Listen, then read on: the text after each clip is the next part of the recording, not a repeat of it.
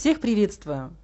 Сегодня хотим вкратце познакомить вас с произведением Эль Луна «Между надо и хочу». Найди свой путь и следуй ему. Надо – это мнение других по поводу того, как нам жить. Это все ожидания, которые на нас возлагают другие. Иногда эти надо малы, казалось бы, безобидны, их легко удовлетворить. Тебе надо пойти на эту вечеринку, например.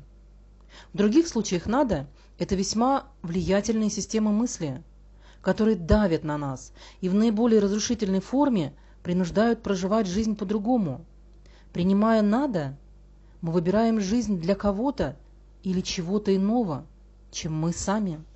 «Хочу» отличается. «Хочу» – это то, кто мы на самом деле, во что верим и что делаем наедине с собой настоящим. Это то, что зовет из глубины души – это наши убеждения, страстное увлечение, глубоко скрытые позывы и желания, неизбежные, неоспоримые, необъяснимые. В отличие от «надо», «хочу» не соглашается на компромиссы. «Хочу» появляется, когда мы перестаем соответствовать чужим идеалам и направляемся навстречу собственным. И это позволяет раскрывать свой потенциал. «Хочу» – лучший выбор, который вы можете сделать в жизни. Вот 10 способов, которые помогут вам найти свое предназначение. Первый. Осознайте, что крадет вашу свободу. Если хотите жить полной жизнью, если хотите быть свободными, должны в первую очередь понимать, почему вы не свободны, что мешает быть свободным. Естественный процесс социализации требует, чтобы человек поддавался влиянию различных тебе «надо», функционируя таким образом, как часть общества. Однако, вырастая, полезно отдавать себе отчет в тех «надо», которые достались вам генетически или благодаря воспитанию. Некоторые «надо» можно ценить и сохранять, в то время как от других стоит отказаться. «Надо» ведет к «хочу». Вы создаете собственную тюрьму и сами можете освободить себя. Второй способ. Попробуйте технику пустого стула. Техника пустого стула была разработана а, в 40-х годах как часть генштальт-терапии. Все, что вам нужно, это два стула и 15 минут времени. Сядьте на один из стульев. Важно проделать эту технику вживую. Если проделать это упражнение только в голове, вы не сможете насладиться всеми положительными эффектами. Основная цель упражнения – разговор с самим собой. Можете использовать эту технику для любой темы – но в нашем случае разговаривать друг с другом будут установки «надо» и «хочу». Сначала озвучьте все, что вам надо. Сядьте на один стул. Ответьте на собственные вопросы.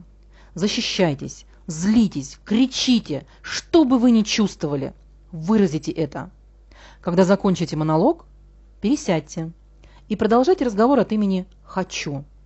Вы поймете, когда следует остановиться. Способ третий.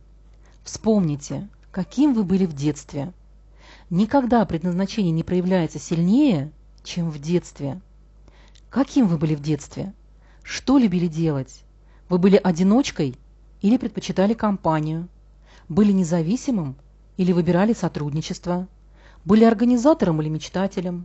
Если не помните, позвоните маме или кому-нибудь, кто хорошо знал вас в раннем детстве.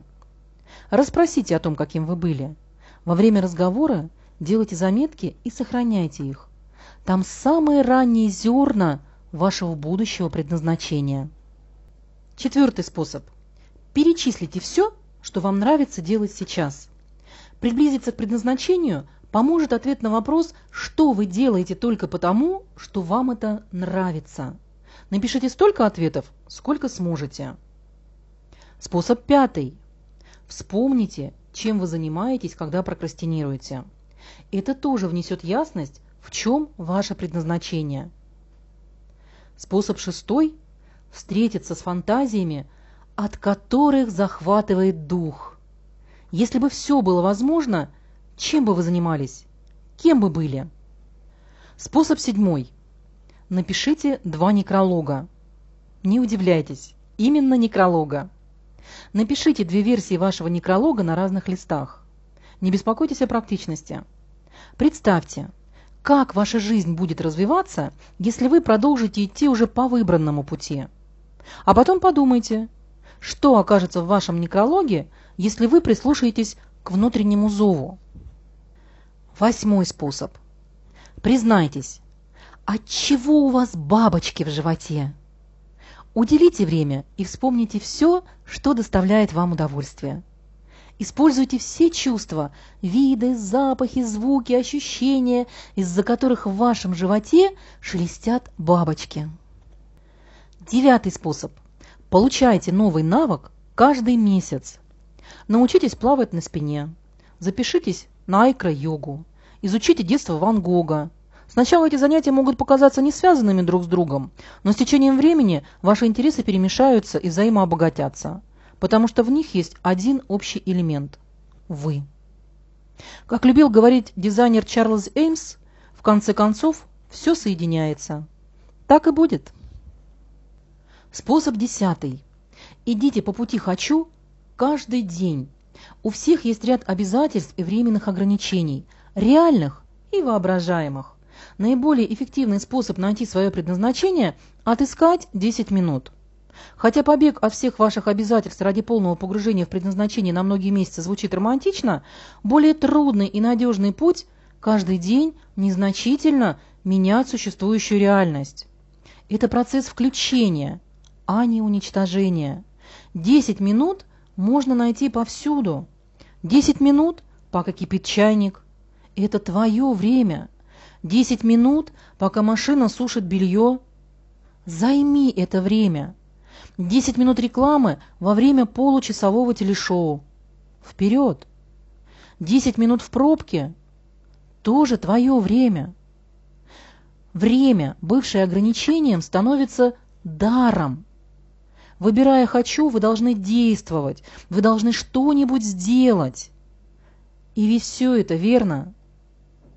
Надеемся, и ты задумаешься над своими «надо» и «хочу». А у нас на сегодня все.